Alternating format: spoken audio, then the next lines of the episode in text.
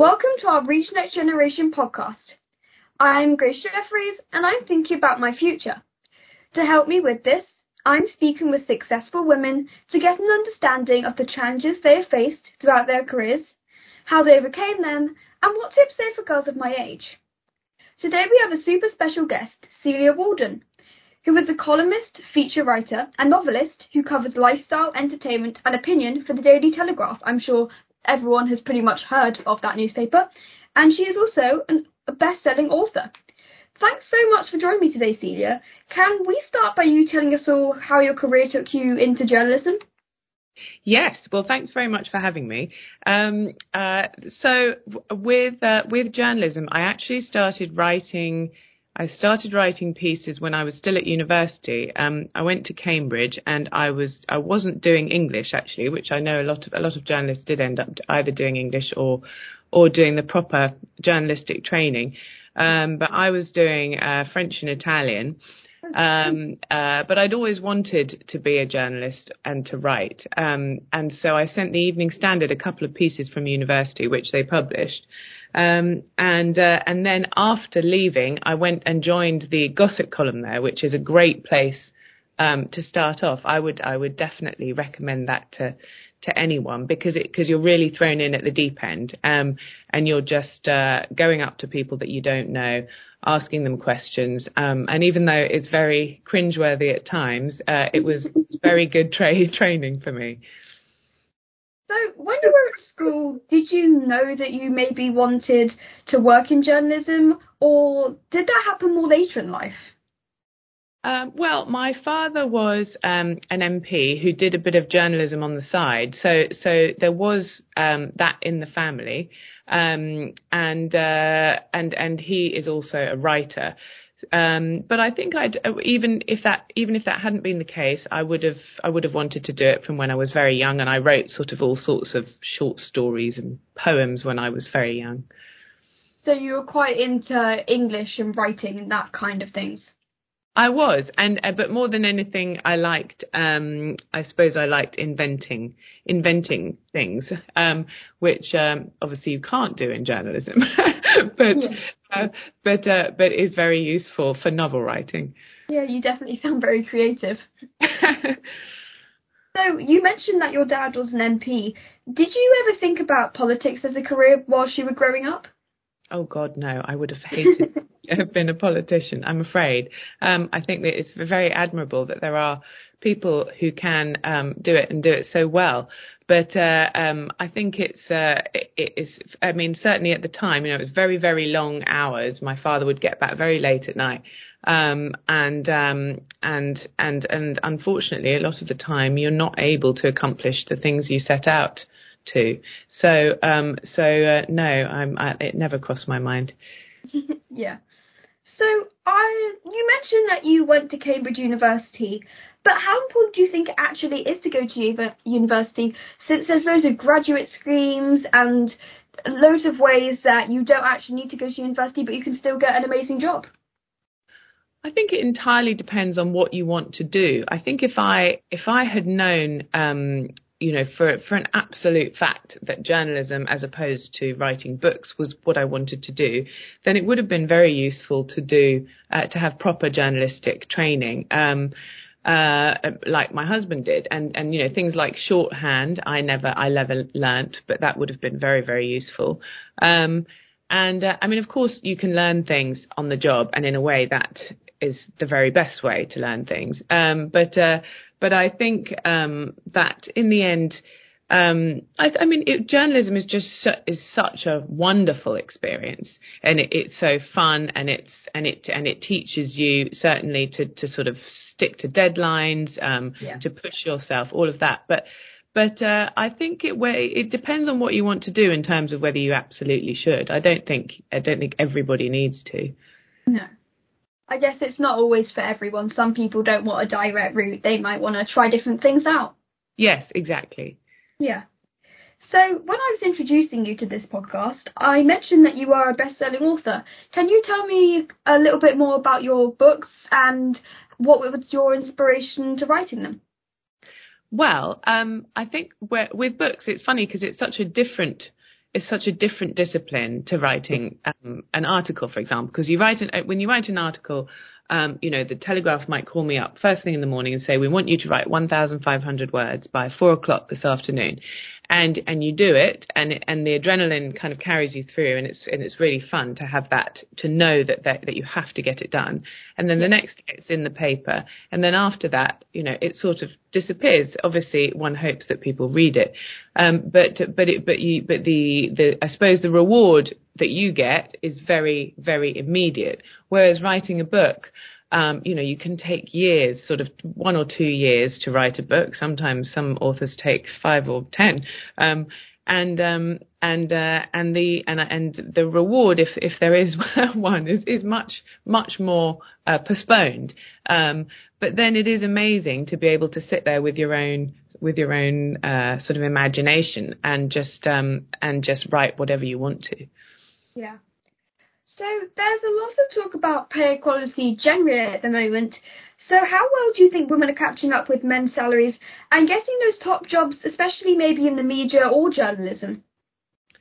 I think we're doing a lot better at the moment, and I think yeah. it, it's it's it's largely thanks to um, a sort of new transparency around salaries, which is which is really important because Otherwise, you just have no way of knowing, you know, what what the the, the man in your in exactly the same position is earning.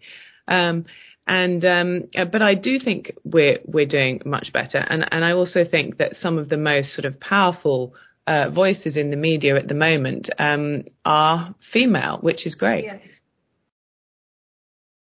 So Let's talk about social media, as I know you have major concerns about people of my age using social media and what they maybe use it for. What would you say to girls, especially my kind of age, about how to use it, what to put up on it, and how to be careful on social media? Well, I, I do have concerns about it, and I've written about that a lot. I've got a, a nine-year-old daughter, uh, mm. and um, yes, and she, um, some of her friends are already on things like TikTok um, and so on. And and um, what concerns me the most about it is that um, that it it, see, it can be used, obviously, in very in very noxious ways in terms of, you know, bullying, in terms of making people feel like outsiders or, you know, that everyone else is having more fun than them. And, you know, when I was growing up, there just wasn't that. You didn't know what everyone else was doing at any, at any given time of the day.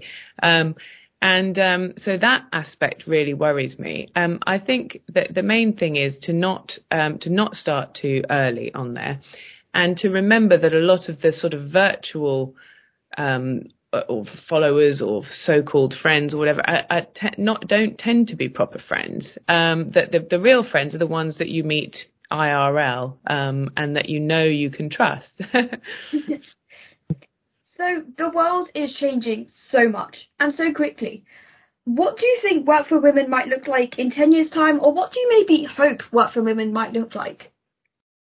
Well, um, uh, I work I work from home a lot, but no, but I mean that started before the pandemic because of, of the amount of sort of traveling um, I was doing um, and going back and forth to America. So, uh, but I actually think that I hope that working in the office is not um, is not gone forever because I think it's very very good to have uh, to have to, to, talk to people as we're talking, you know, in real life. Um, and and when certainly when people are working their way up through the ranks, um, people can. It's so easy to overlook someone in on a Zoom screen or yeah. um, they're in their little box, and it's so difficult for young people to learn. So I think um, uh, in an ideal world, people would be 100% back in the office um, and then always ensuring that they that they help um, the young people who are you know coming up through the ranks. So throughout your career, have you had any mentors, or have there been any that, anyone that you particularly admire? Oh well, um, uh, I've had lots of great bosses who've who've really helped me through the years. Um, uh, I worked uh, at the Standard. I had some great bosses there, and and at the Daily Mail after that. Um, and um, and actually, funnily enough, it's the it's the ones who really tell you off and say don't ever ever do that again in your career that are the most helpful. I find. So earlier you mentioned that you have a young girl. How do you find the balance with taking care of her and also making sure that you get your articles on time and you're doing your work job, of course? Uh, well, it's not always easy. Every every every mum will tell you that, and and I'm sure lots of dads too. Um, uh, but uh, um, I remember one particularly hard moment when my daughter was telling me I was trying to uh, finish a piece, and my daughter wanted me to play with her, and she was much younger. She was about four or five, and um, I want I was trying to press send on my laptop, and she thought it would be really funny to grab my hand and try and pull it away from the send button every oh, time I pushed no. for it. and I and meanwhile at the other end in the office, I, my my bosses were saying, "Where is this piece? We need it now." Um, and um, and she just carried on tugging my hand away. Um, and and I thought to myself, "Wow, this is really quite. I mean, this is quite something to not physically be able to press send." Um, yeah. Uh, but I think it's just uh, I, again I am really lucky because I think um, I have so many friends who leave the house at you know 7 a.m. or 6 a.m. and they get back at 8 o'clock at night, um, and because I'm home, I am able to see her a lot more and to sort of hopefully manage my work so that um so that we can still do fun things together. Yeah, definitely. Wow, that story that you just told me sounds like it would have been very stressful. it was very stressful. Of course, she yeah. thinks it's hilarious when I tell her about it now. So, what tips would you give girls when they start to think about their own careers and their future? Not only if they want to do any sort of job, whether it's in tech or accountancy, or even if it's in journalism and media. Well, I think I think ha- trying things out is really crucial, even for a very small amount of time. And I know that now it's it's probably harder actually to do things to get things like work experience and um, internships. But I think those things are invaluable because because I remember doing quite a few of those, and and that jobs are not always what you think they are, if you see what yeah. I mean. Um, so you know, I remember someone once saying that they went into publishing, and then they realized, and and, and when somebody said, "Why did you go into publishing?" they said, "Because I love books." But that, that when they when they actually got into it, it would be like someone who loves steaks going and working at a butcher's, you know. Yeah, so it's right. not it's not necessarily uh, exactly what you think it's going to be. Um, yeah, and, yeah. and, and knowing that is really useful because I think you can tell from a very young age, oh no, this is, you know, this is not going to be for me. So I know uh, you and your famous husband spend a lot of time in LA.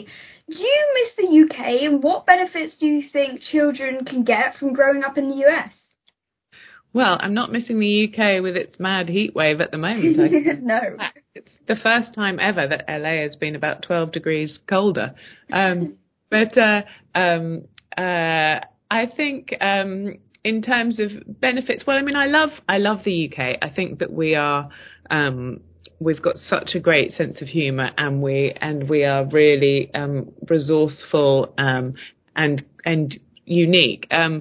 But I think what I love the most about America, certainly sort of career wise as well, is I do like, and LA specifically, California in general, is the positivity is wonderful here.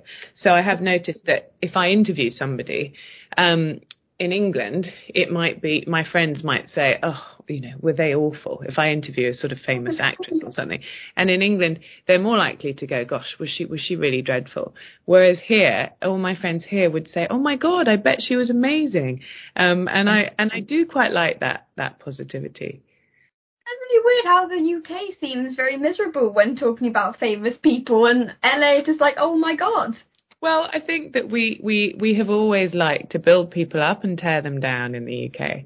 Um, and, um, and, uh, but I mean, you know, it's, it, it, I think it's certain things are, are sort of in your, in your blood, aren't they? And I think that, that, uh, there's a reason when, when, when people in LA say have a nice day, they genuinely, genuinely want you to have a nice day. Whereas in England, people would just think that was an extraordinary thing to say. Well, I really enjoyed chatting with you today, Celia. Thank you so, so much, and I'm sure everyone listening will now be thinking about some of the choices they're about to make in their own careers. Keep listening to the Reach Next Generation podcasts as I talk to many more brilliant women. More information about us is at reachnextgeneration.com, and our next summit will be in Birmingham in October. And of course, thank you to our sponsors Barclays Bank, Ideal Standard, Levi Strauss, and Sage PLC.